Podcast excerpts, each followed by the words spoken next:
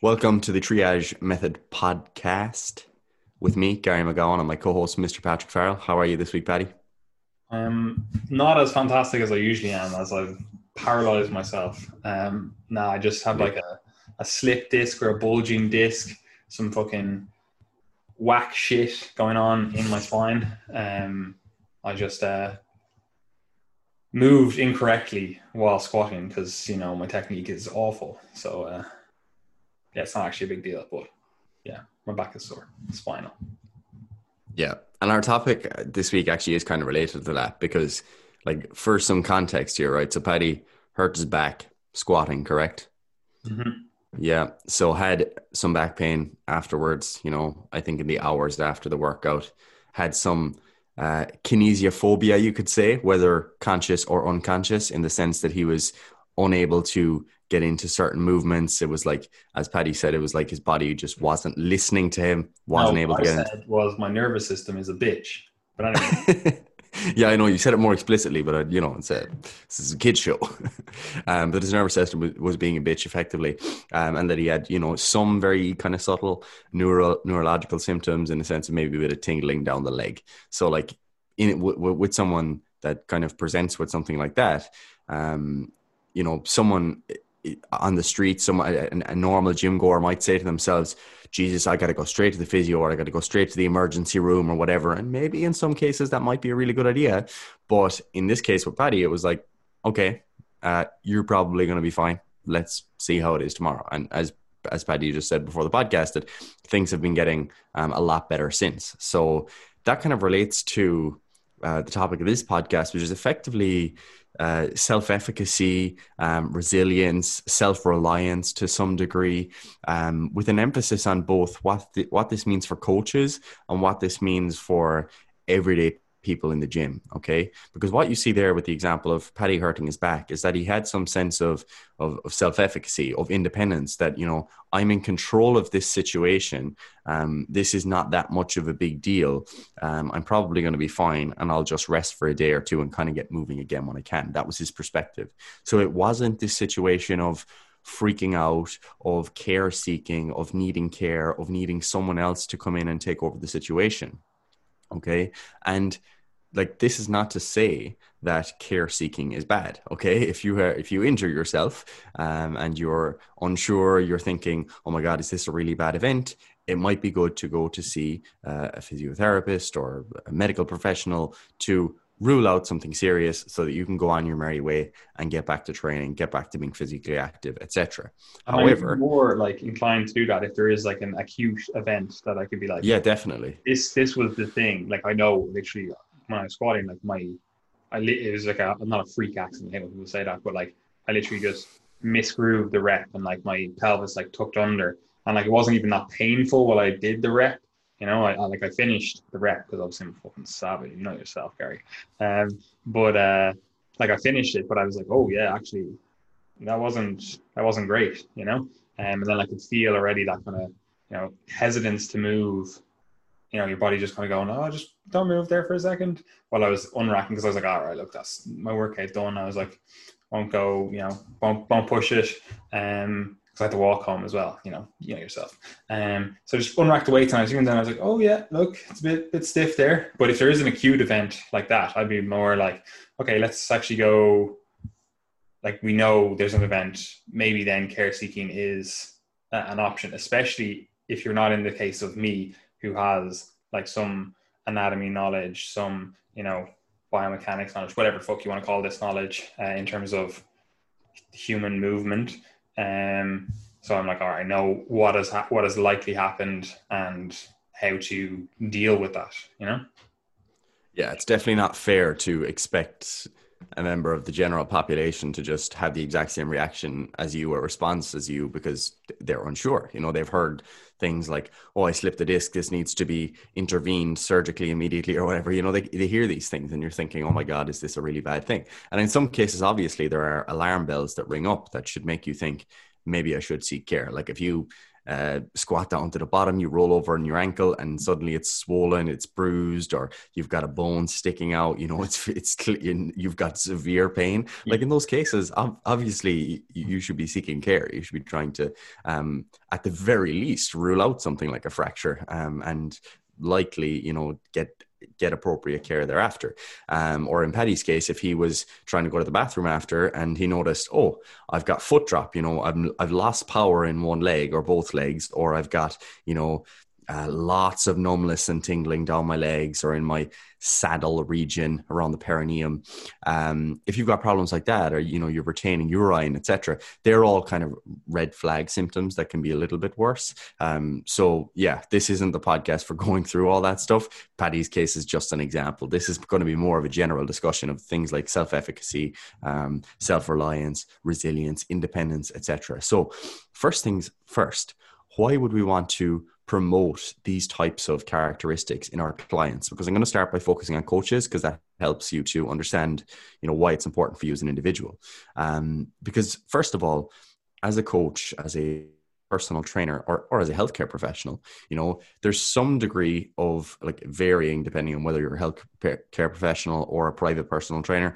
There's some degree of financial interest in you getting new clients okay? That's just the reality of the situation. You getting new clients you retaining clients over time um, is is basically how you make your living okay so what you have to think about is what does that actually incentivize okay because obviously if a client signs up with triage i want them to stay for as long as possible because that means that they're paying more money. You know, that's that's clearly an incentive that is there, and there's no point denying that. However, there are also other things that you want to be considering um, in terms of coaching quality. Okay, because what what we want to do at Triage, especially, we have a you know a kind of a clear mission statement when it comes to what we're doing with our coaching um, that allows us to kind of override those incentives and ensure that we're not just engaging in poor coaching practices to to get the most money out of people because that's clearly not good practice.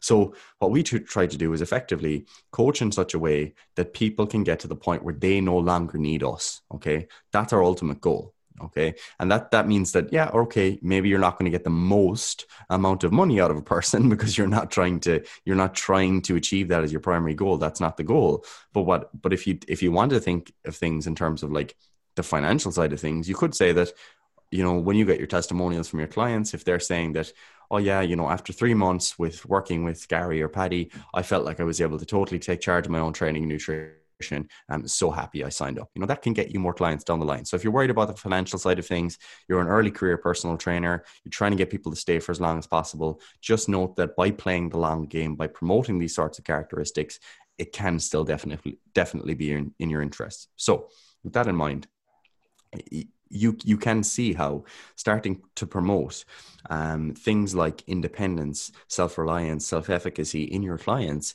is something that you know has its benefits. Because if someone finishes after three months, or two people finish after three months, one client is in a position where they've gotten great results, or let's say both of them got great results. One of them followed your program to a T they never asked any questions. They just kind of ate whatever you know you told them to eat. They followed the meal plan, etc. They got unreal results. But when they finish up with you, they're now in a position where they're unsure of the training principles that got them those results. They're unsure of the basic nutrition principles that got them those results. And they're ultimately still just following a meal plan that you gave them without educating them as to why they should be following that meal plan. Um, they're now in a position where they're not actually able to continue getting those results you know even though it's after the coaching period. And you could say that okay they'll come back and they might get great results again. That's ultimately not our goal as coaches. Whereas another individual what they might have done was got the exact same results or even worse results in some cases. Let's say they let's say they got worse results because i still think it becomes more of a positive if that person let's say they lost two less kilos but over the uh, subsequent three months they actually make even more progress than the other individual because they understood the nutrition principles you know? Let's say they were they were calorie tracking. They understand you know what's in different foods now. They're able to track things. They're able to eyeball things um, from a training perspective. They're rotating in different exercises every now and then but they understand you know how many sets they should roughly be doing how many days they're going to train per week uh, things like uh, how close they should be training to failure all those sorts of things. Um, and now when they're in a position where they're not just making progress for those three months, they're actually making progress for six months, nine months, 12 months, years down the line. And ultimately, the key point I want to get across in this podcast is that personal trainers should ultimately view themselves as health promoters, okay, as frontline healthcare professionals. I don't think the personal training uh, industry standard uh, on average is in a place where we would call uh, them frontline healthcare professionals but i think that's ultimately the standard we should be trying to hold ourselves to that that should be the goal that we're ultimately playing a role of by intervening with exercise, nutrition, and lifestyle interventions, that we're preventing someone from being in the healthcare system um, earlier in their life and for more of their life and for more severe conditions, ultimately trying to improve lifespan, um, in terms of number of years lived and health span in terms of the quality of those years lived disease free years etc so that that that is the role of a personal trainer. Despite the fact that we kind of see the short term effects we need to consider the long term effects. And by promoting resilience uh, by educating our clients by promoting self-reliance self-efficacy etc we can make sure that those effects that we have within the three months that we work with the client that they actually last long into the future um, rather than just for that period of time. So so there's some of the, some of the initial initial thoughts i would have in this topic. Yeah like there's a few things just to launch on from there. Um yeah. like i always look at it again like comparing it to the the healthcare system. Like say for again like i'm injured now or whatever right?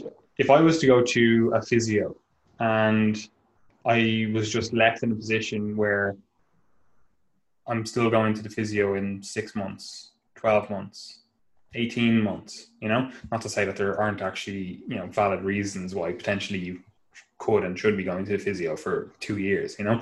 Um, but just say for me, for example, you know, if I'm just going to a physio and the physio is like, yeah, the only actual intervention I'm doing is an intervention that basically means you have to come into me once per week indefinitely, you know, like that's not a, a long-term solution for me because what happens when like oh i don't have enough money to go this month or you know I, i'm away or whatever like there's there's breaks in it. Or i'm just like oh look you're not actually getting your results. Six months down the line i'm like i'm still in pain or whatever you know? That's that's not like that i'm not going to recommend that physio ever again. You know i'm going to be like they didn't get me any resolution. It just seemed like they were bringing me in, giving me a rub or something while I was there, and like I didn't I didn't get anything from it. Like I got some momentary relief from it, from the pain, and then it was straight back. And it was just there was no they didn't educate me on like do these stretches or do these exercises or you know do these movements strengthen these areas or you know avoid doing these movements until you can do this like they didn't give me a, a return to play you know playbook or whatever guide you know? Um so that's not like you wouldn't want that you know? Like if i'm if i'm trying to get resolution to my back pain like that's not the person i'm going to go to right?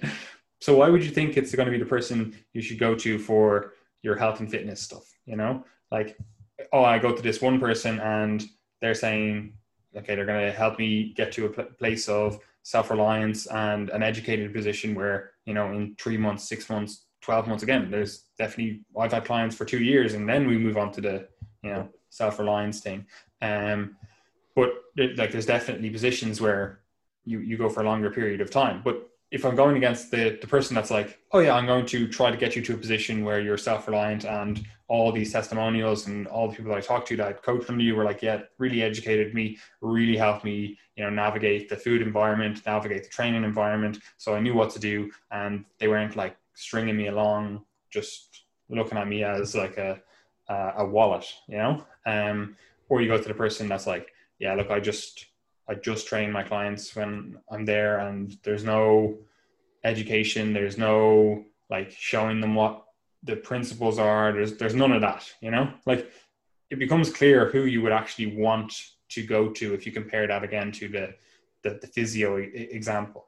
You know, so again, if you are a coach listening to this, like be thinking long term with you know how you actually are approaching clients. And obviously we're going to get into like a, a few more like let's say specifics in terms of show you what we actually mean rather than just being like oh, yeah self-efficacy uh, self-reliance like it's that's just vague terms you know? Um but you, know, you want to have a client that is empowered because if they know like you're effectively helping them on their fitness journey, you know, and you don't want to be coaching them when they're 90, you know, like you just don't. Like I actually love my clients, but I don't want to be talking to them the next 30 years being like, right, we're doing the exact same thing. Yeah, let's okay, we're just to tweak these. You know, like I, I don't want to be doing that. I don't think that's sustainable. I don't think that's a good like coaching practice.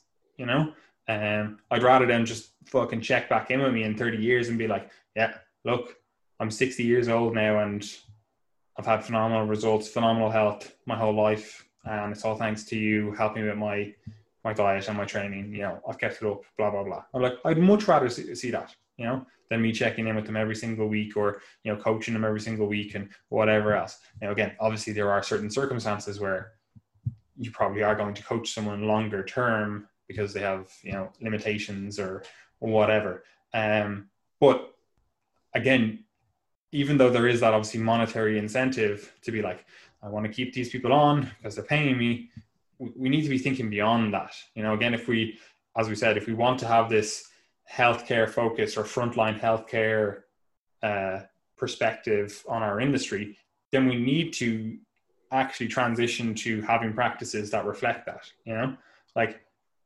you, you could argue if you if you are so inclined that the the medical healthcare system is somewhat you know money aligned where they're like oh yeah they're they're just trying to keep you coming in you know? Like I don't think that is the case. Like if you break your leg they're not going to be like yeah you're going to be coming in for the next six years you know uh, for surgeries or whatever like again you might. Um, but there, there's going to be a thing where it's like okay look your transition you're off you're off our books like you know see you later you know? Um so yeah.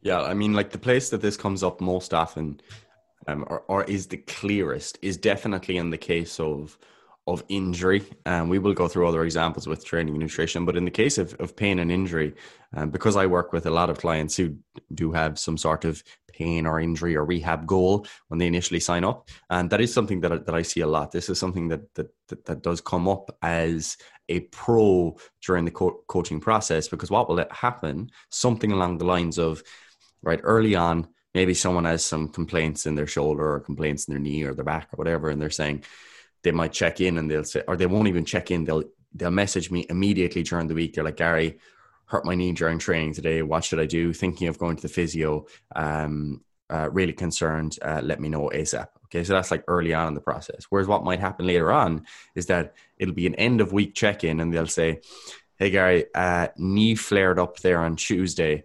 Basically, what I did, I did a couple of less sets and I stayed further from failure. Um, and then for the rest of the week, I just kept my squats lighter, um, feeling much better now. That's like, that is the biggest win I could possibly get in coaching because one, I didn't do anything.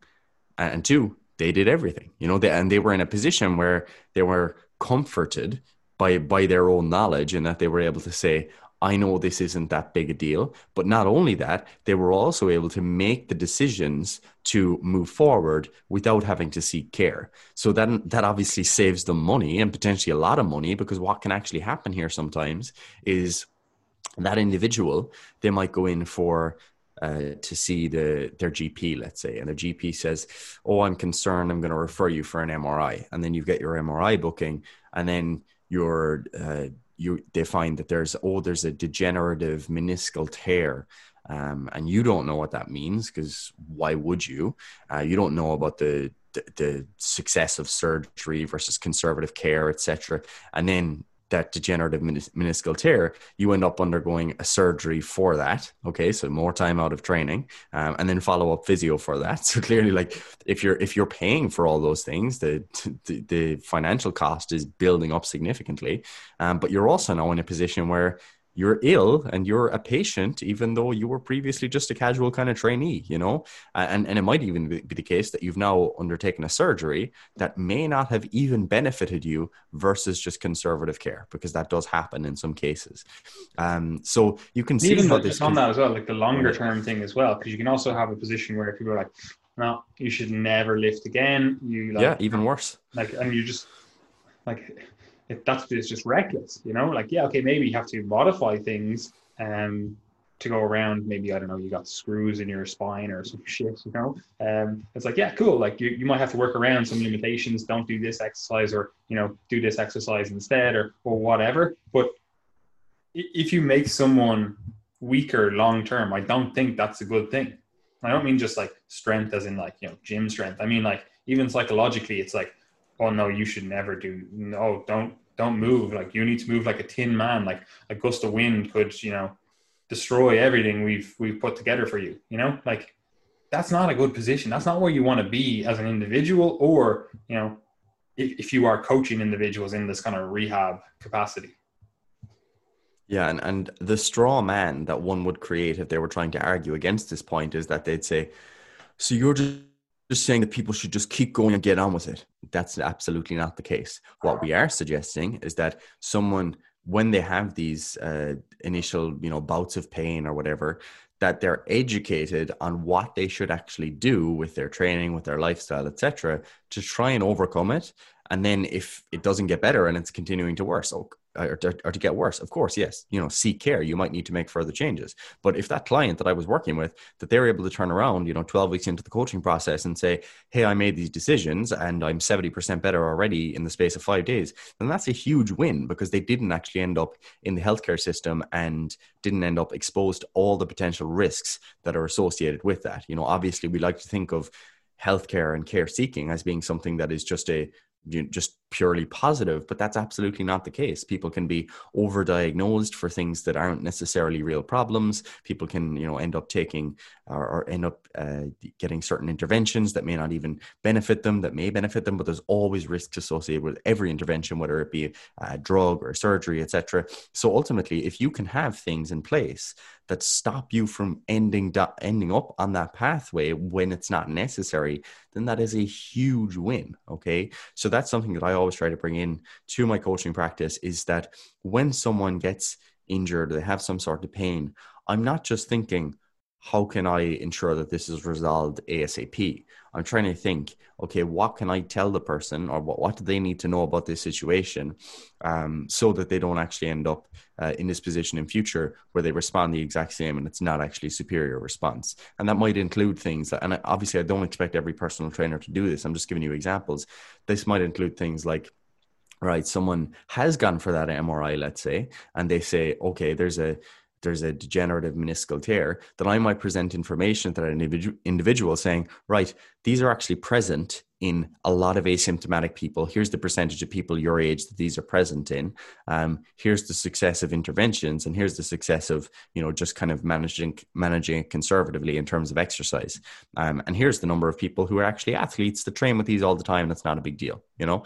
They, they, that's the type of information I give to people because then what that lets them know is that oh right, this isn't just some big scary thing that happened to me and that is 100% associated with my pain because that can happen a lot of the time. For example, if Paddy was to go and get an MRI in his spine at the moment, they might, we know that Paddy has back pain. And then if Paddy was to go and get that MRI, it, they might uh, find lots of different things uh, that are in the, that are in the spine, different problems, etc. And it mightn't even be clear that they're problems. It might we mightn't we can't necessarily infer that they're the cause of Paddy's pain because they may have been there previously, and that's what ends up happening a lot of the time with with pain and injury and, and scans, etc.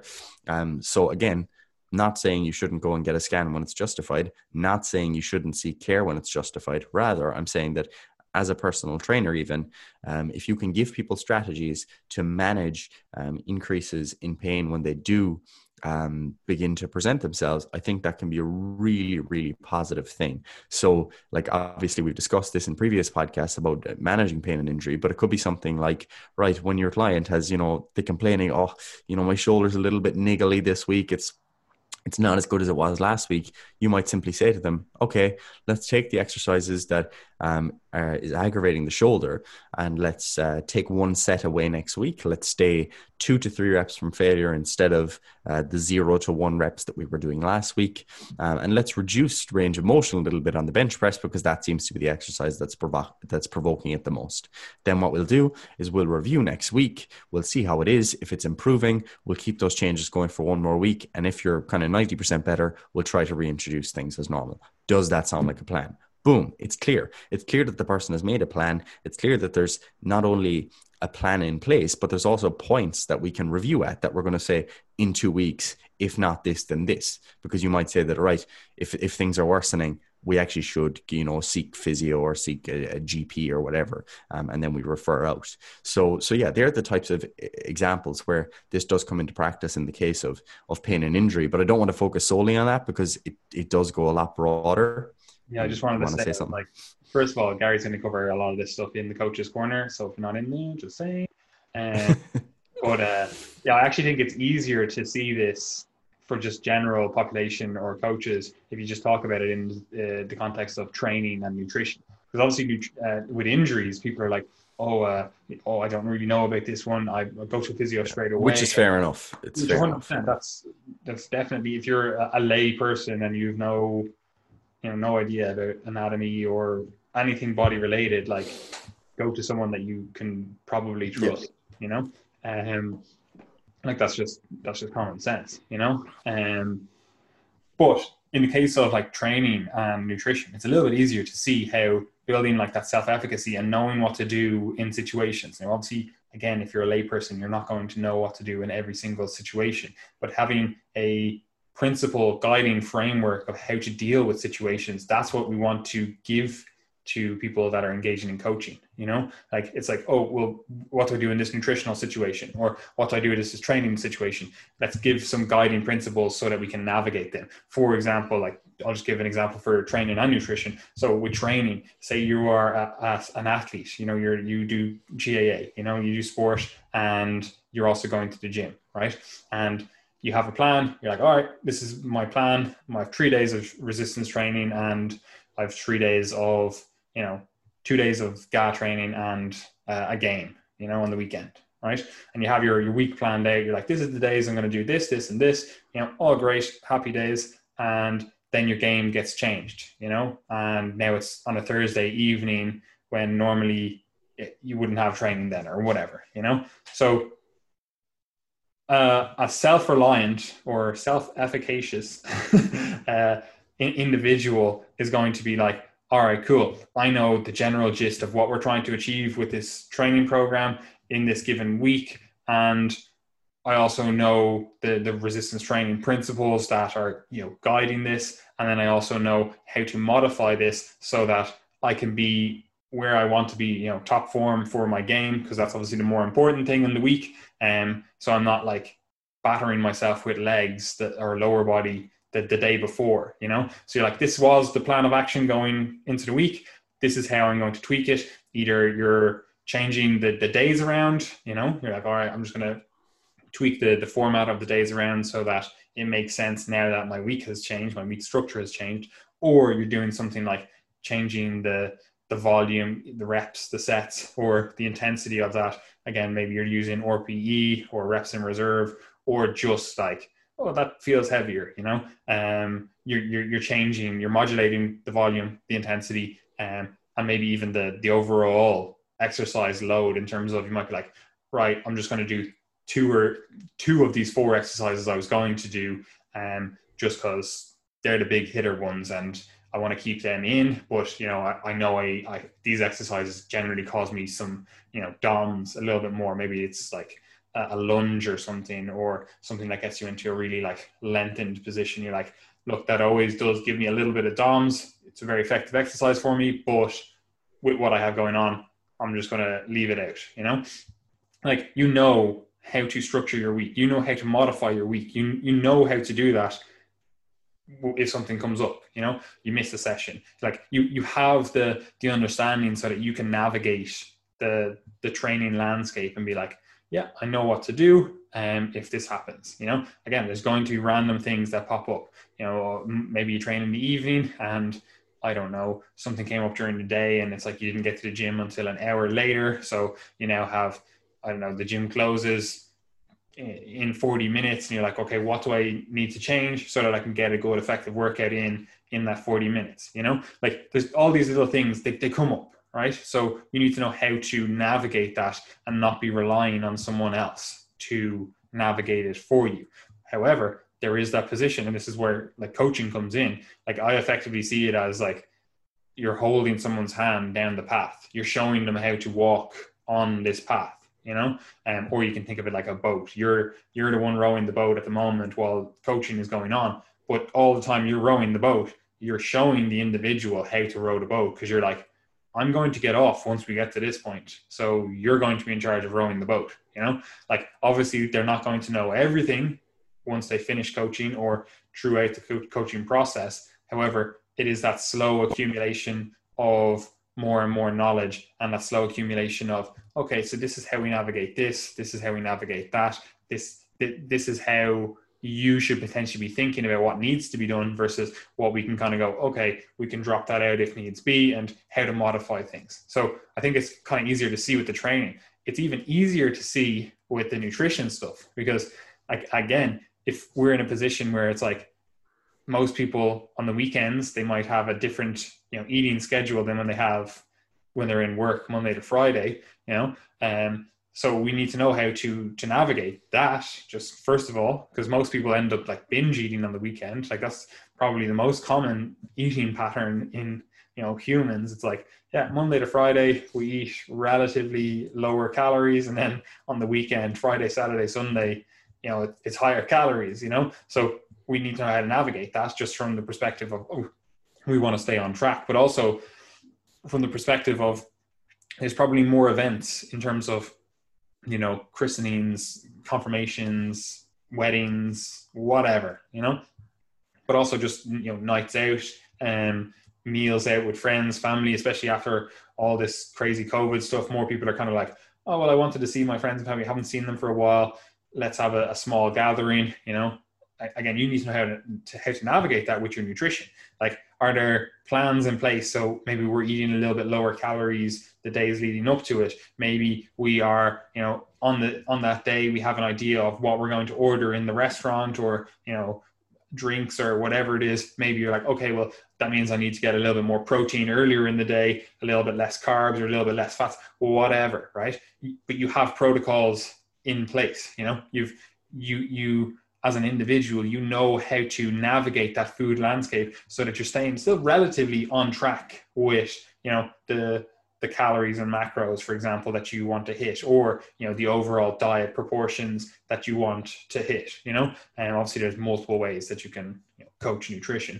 Um, but wh- whatever way you are actually going through that nutrition process, you are coming up with some sort of protocol, some sort of plan to be able to navigate all of these things that come up. You know, again, maybe you prepare all your food in advance and, you know, you're in work and you realize, oh, I forgot my lunchbox. You know, like how am I, how am I going to navigate that? you're just not eat now, you know, and oh, couldn't stick to my like rigid meal plan. So I guess I'm not sticking to it and give me whatever, you know, you don't have a plan of action. You don't know, you don't know what why that meal was a, a good meal uh, for you, like why it was getting results. So you're like, I don't know anything about the, the meal, so I'm just going to eat whatever. You know, I, I just I couldn't. You know, um, so I think it's kind of easier to see with the nutrition and the the training how being you know self reliant and self efficacious um, makes a lot of sense from a coaching perspective to get an individual to that point and that takes time. It's not that's like that's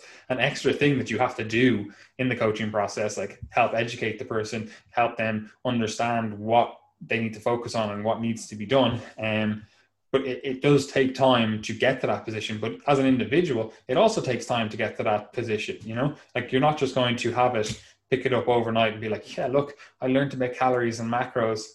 Look it's actually too easy now. I can just go in, eat anything I want once it fits in my calories and macros, happy days. Because people do think that, and then they realize down the road, they're like, wow, this is actually a lot harder to actually hit these targets. You know, they'll, they'll be like, basically wing it most of the day, and then it'll come seven o'clock, and they're like, wow, I actually have to eat 150 grams of protein right now, you know? And it's like, that's like that was because poor planning throughout the whole day because you don't have the understanding of how to actually navigate the the food environment you know? And obviously there's when you're coaching this there's multiple ways to go about doing this. And like there's like throwing people in the deep end and letting them kind of swim themselves which is something i actually like doing because it, it, helps teach them and they start understanding stuff. Like again they get to the end of the day and they're like whoa well like I have 150 grams of protein to eat. So then you're like, let's talk through this, and let's you now realize that planning out your meals ahead of time, you know, it makes a lot of sense because situations like this happen, and then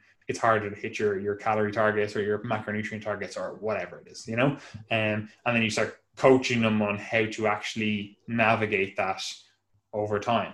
You know, but there's also a more of a, a hand holding method in terms of you you give them pretty much everything at the start and then you you know pull things away which is another way you can do it in terms of you're like right i want you we here's a meal plan.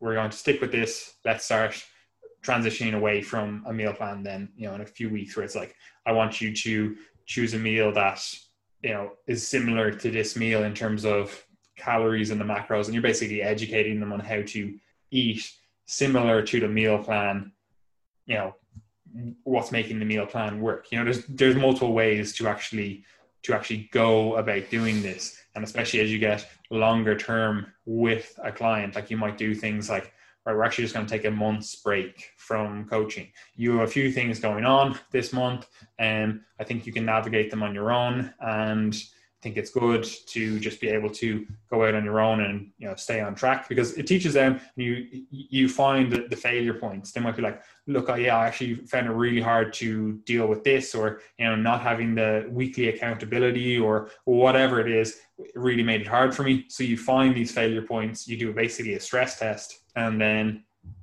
you go on back into coaching. You're like right we need to deal with these so that the next time we you know stop working together whether forever or for a month or whatever, um, these things are not going to be an issue. You know, so there's multiple ways to navigate it. And again, gonna just fucking sell, but these stuff will be discussed in the coaches corner. Um, so yeah, if you're not in there, get in there. Yeah, and like the I think the thinking about your own kind of coaching philosophy is something that's quite interesting here because like you said there's the difference between the throwing the person in the deep end and the, the hand holding kind of method. And like, I definitely probably, definitely probably be biased towards uh, just throwing people in the deep end. but that's, that's mainly because personally, I've always found that to be how I manage best in terms of situations in terms of uh, in terms of education especially when it comes to like practical education like from being on placement and stuff. immersive learning i think that's what they call yeah it. exactly. Just just just being totally um, immersed being beyond your depths and having to come up with strategies to deal with that. Because it's not like the thing is it's not just about uh, having a client. Like let's say when they sign up um, i'm not thinking about how can i get this person to know everything they they possibly can immediately right? That's just not useful okay? Because what, what we can do there is i could get them to sign up. I'll send them you know 10 i could send them 10 documents that goes through every possible problem they could ever encounter.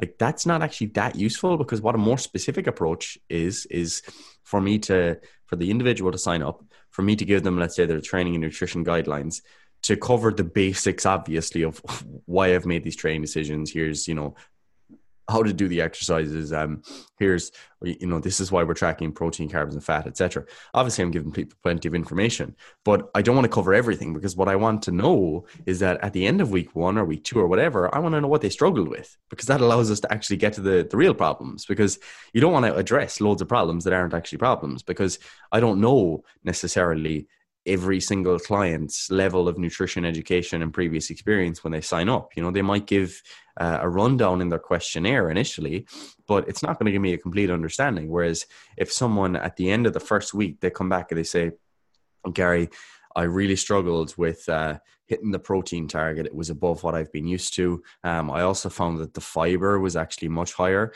um, than I've been used to as well. That was quite difficult. And steps, I previously thought that I was getting, you know, an average of 10,000 steps, but it turns out my average is actually probably closer to six and that some days were just higher.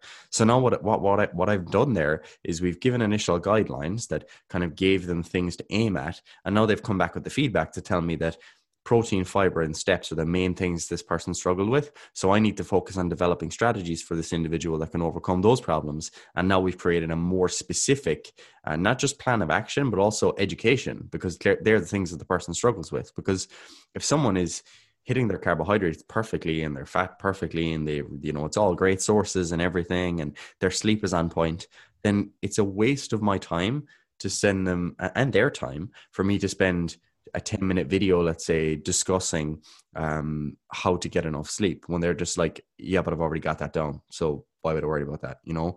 Um, so when you're thinking about that kind of immersive process or throwing someone the deep in the deep end, it's not just about making sure they find ways to overcome the problems. It's also about being uh, able to identify the problems better.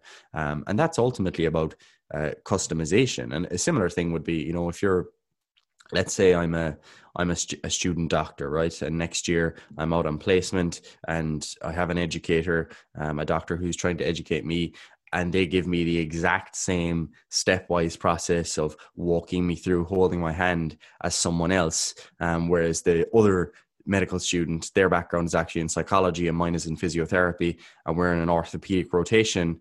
Um, and I obviously have a bit of experience from a physio perspective on that. And they're educating me, holding my hand, being like, "All right, you know, so this is uh, uh, the back, the back, a person with back pain, and this is the prevalence of back pain, etc." And they start talking about exercise, etc. And they're educating me on exercise, and I'm like, wait, I'd actually rather, you know, you actually spent more time educating me on something else because that would actually bring me up to a higher level. So it's about customization. You know, if person if someone's holding your hand and teaching you the exact same thing as they teach someone else and starting from the start all the time and not speeding up, not focusing on different things, that's not quality education. It's not individualized education. So that's ultimately what, what we want to get to um, with our clients. Now, with that said, that immersive kind of into the deep end approach, it's going to work better um, at least a lot of the time for people who have some sort of basis. You have to do more hand holding if someone is a complete beginner. If someone has no idea what they're doing, they've never stood foot in the gym, uh, they've never uh, tracked their nutrition, they they've never even paid attention to what they were eating.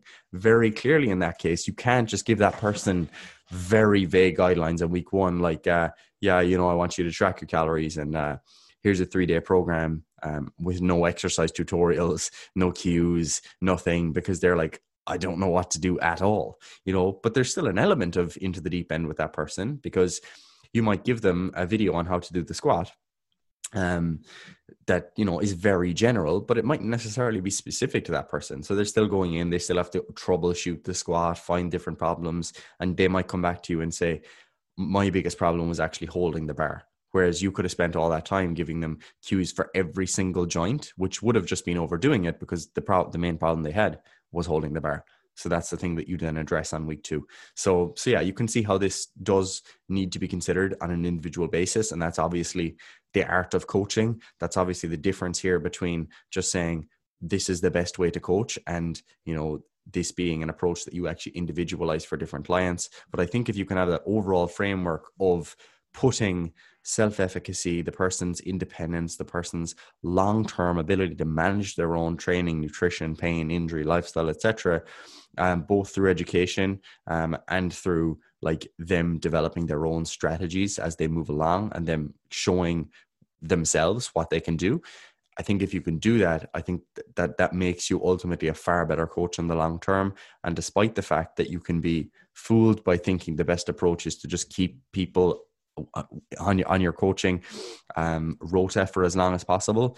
I think ultimately longer term, it's a far better approach, even financially, to try to you know do the best for the individual because um, it will come back to help you as well as a coach.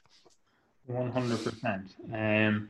So, okay, we've hopefully enlightened people in terms of building time, coaching self efficacy is a good idea and giving them some sort of framework of thinking about that. But how do we actually build that self efficacy? Because we've mentioned like education, we've mentioned, you know, a more tailored coaching approach. But what does this actually look like in terms of how like how am I you're coaching me, Gary, right? How are you getting me to a position where you're comfortable going, he can probably go out and coach himself? You know, how do you know? How do you how do you get to that point? Like what like what are we hitting milestones? Are we hitting like landmarks? Like, well, how, how do you know? Like, obviously, a lot of it is going to be dictated like, oh, well, uh, I want to finish up coaching. I have, you know, a job, a new job or college or whatever. Um, I, I feel I'm pretty confident in knowing what to do. And obviously, there's going to be a, a case where when you finish up, it's like, yeah, like,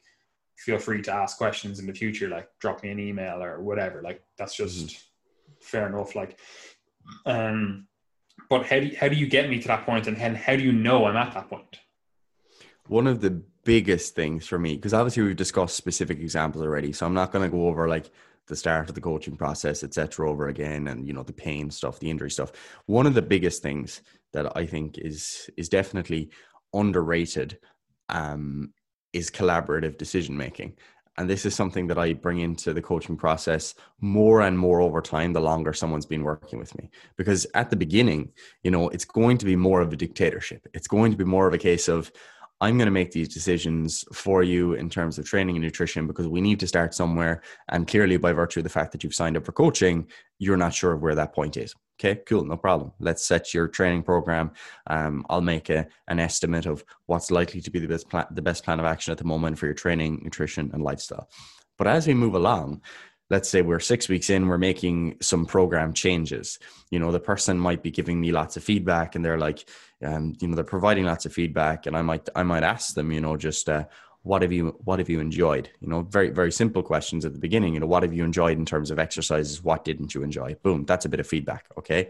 Um, and then as that moves along let's say we're three months six months nine months down the line what i might start asking are more specific things like right so this program or this phase of training uh, went really well. Uh, but do you have any suggestions as to how we could change the change the next phase? What do you think might work, might work well? You know, and obviously it's not the case of me just letting the person make all the decisions, the client make all the decisions, but it's rather the case that I want to see one, I want to see where they're at in terms of how they're making decisions, um, but I, am also trying to get them to the point where they're able to make the decisions.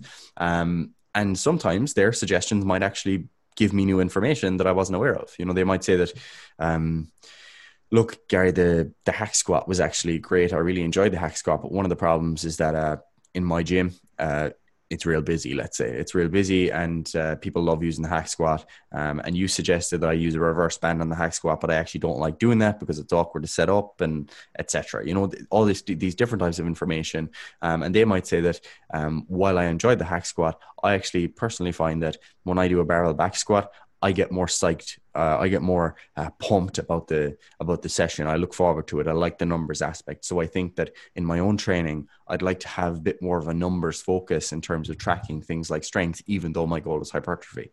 If someone comes back and says that to me, I'm like, boom, that's amazing because I'm not able to get all that out of you all the time.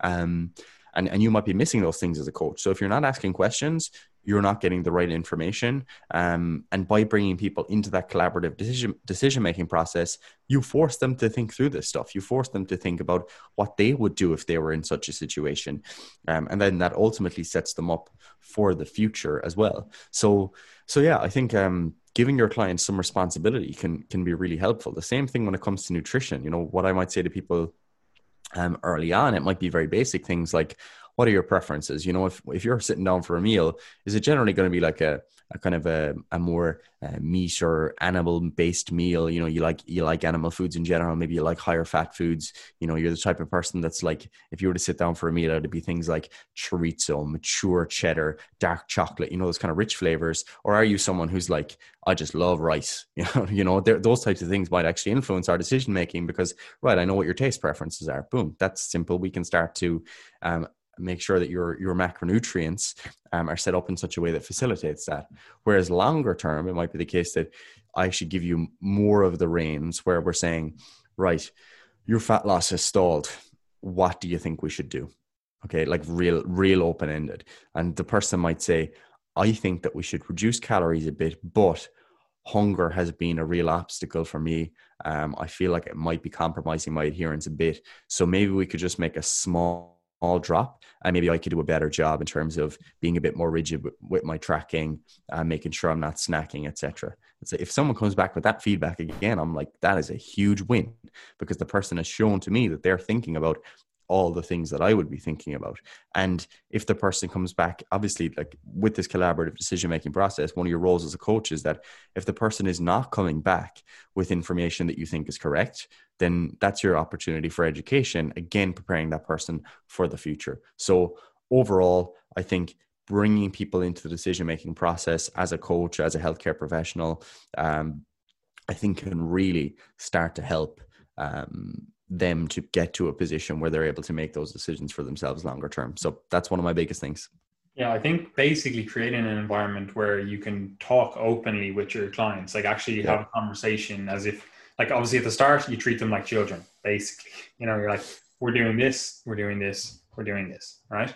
Um, but then as you get through the coaching process and they're like, okay, yeah, I understood why we were doing this, but I actually preferred this. And you can actually listen to that. And it's not just a case you're like, of course you prefer eating more calories like you know like yeah. you know um but like they're actually just like yeah i actually wouldn't mind. I find it easier to stick to if you know my protein is a little bit higher or yeah my, my carbs or my fats or you know whatever it is. They're just like oh or also like i know we have been having like pretty steady calories throughout the, the every single day but i find it easier to eat in a calorie deficit while i'm in work and i wouldn't mind having a few more calories to play with at the weekend you know? Like different things like that. Like you're not going to find that information out unless you build that relationship and actually talk to the individual um, and also create an environment where they can ask questions. Like in our intro uh, like to to coaching um, emails and stuff it's like all right this like i want you to know like asking a million questions is is good you know? Like mm-hmm. that's I, I want you to realize that and know that you know? Like in my one i literally repeated like three times. I'm like ask a million questions, like ask questions. Um, because I always ultimately look at it, I'm like, look, this is a service you're paying for. You might as well get the absolute most of the service, like milk it for all it is worth, you know? And the only way you can do that is by asking questions. So they have to feel comfortable asking questions. Now, again, depending on how exactly you coach, um, if you are a coach, um, it, like that's obviously going to be different, you know? And um, you might be like, right, you can ask me a million questions, but just do it on this day or when we're in the gym or whatever it is, you know?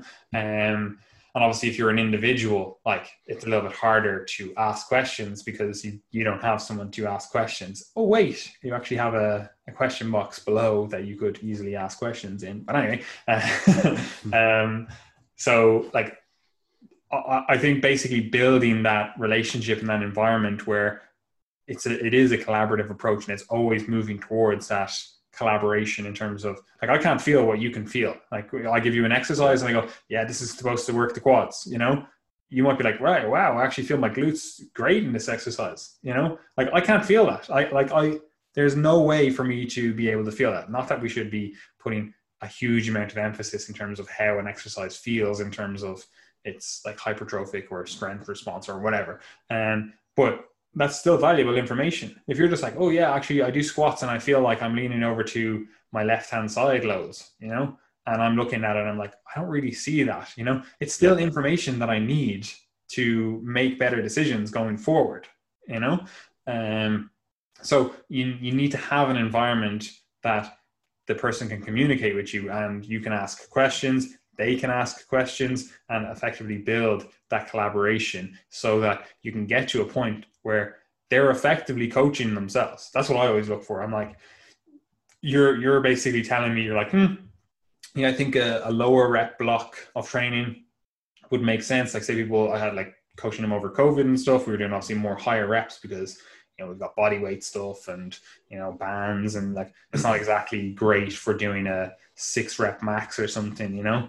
Um, so coming out of that, I had a few clients that were like, "Yeah, I wouldn't mind getting back to you know a little bit of lower rep training, and I want to build some strength on this exercise and this exercise, uh, but I also want to build some muscle here and here. I feel like I lost a bit of muscle here, and they're basically telling me how they want to see the, the, the program designed, but also they're telling me in a way that I'm like, look, you're kind of ready to go on your own with, with coaching. Like you you know what I'm going to give you. You you know the the training plan. Yeah, you might not know all the specifics, and you might be like, "Oh, I'm not really like." They're still wanting to outsource that, they, the, the, all of the thinking, um, and they might be like, "All right, I, well, I would never program this for myself, but I know it's it's good for me, you know, um, or whatever it is." So it's not to say that the, the, the coaching necessarily ends when you feel that the individual is you know self-sufficient they could go out and do it themselves um, but we want to get them to that position where it is that collaboration like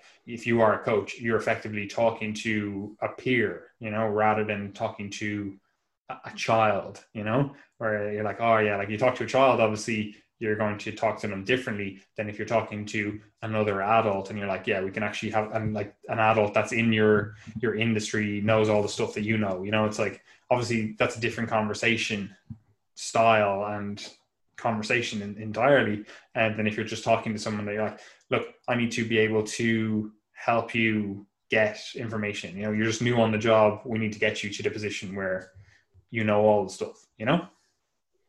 Yeah and i mean I also just want to add that if you're if you're an early career coach, you know you're kind of just getting into things. It is harder to do that, and I, c- I completely appreciate all this because there are going to be cases where you know if you're if you start telling your clients to ask all the questions and you know you let them make all the decisions and stuff you're actually not in a position comfortable enough with your level of education to be able to like be so comfortable with all those answers and with all that information to be flexible and everything because you might be in more of a place at the moment where you actually have some things that work for you, but you're not entirely sure of why. You're kind of in that learning process. Maybe you did personal training, you did a personal training course. You know a good bit about exercise, but maybe your nutrition isn't up to scratch. So I, I appreciate that. Like this is coming from the perspective of of of also of coach for years and spent a lot of time on education, and that it is much easier when you when you've gone through that process. But over time, this is something you should be moving towards. So what I would say to you is that if you're early on as a personal trainer, you don't have to feel like right immediately let's start doing everything that they that they're suggesting here but it's something to aim at. So it's something to think about when you're thinking of what is a good coach that you think okay i want to get to the point where i'm able to collaboratively make decisions with my clients. Because sometimes it can be challenging you know if you're a if you're a personal trainer and let's say you're coaching uh, let's say a physiotherapist or, or something like that or you might be coaching a nutritionist you know so a couple of my clients have degrees in nutrition. If i was a an early career personal trainer and we were starting to do collaborative decision making on nutrition, they might actually have more knowledge than me on a lot of things, you know? Um, so being aware of those things, maintaining your humility and being able to turn around when someone does ask a question and say, Hey, look, I'm not actually sure, but next week I might I, am going to try and get you a better answer if that's okay. You know, people people do like that, and I think that if you can be humble as a personal trainer early on, I think that will make it easier to eventually get to this point of, of collaborative decision making. Because you know it is a case of of insecurity with with some coaches. You know some people who have been in the industry for years who are very rigid in the way that they approach things they often will tell their clients uh, this is the way we do things. And if they ask questions, it's kind of a case of, oh, this is just what we do. You know, we do sets of six to eight. Like that's just what we do. You know, um, so yeah, don't be dogmatic with your approach. Allow your clients into the decision making process. Um, don't hold hands, but do give support as needed. Um, and don't always throw people in the deep end, but you know, do do push them in a little bit. I think that's that's a sound a sound conclusion yeah, this I'm not really to say on this. Like, obviously, this is a, a much bigger discussion. You know, yeah, like, it's a me- it's a meta topic. You know, you can get get into all the specifics. Exactly, it's a huge thing. But if Gary, if they wanted to find out more information about like this kind of topic and stuff, where, where would they go? Yeah, so so as most of you will be aware at this point, you've been listening to the podcast. Um, at the end of this month, the plan is to launch the Coaches no, Corner. Not even at the end of this month, before the end of the month, two weeks. Two weeks. There you go. Um, we're going to be launching the Coaches Corner, which is a platform designed for the education of personal trainers uh, primarily.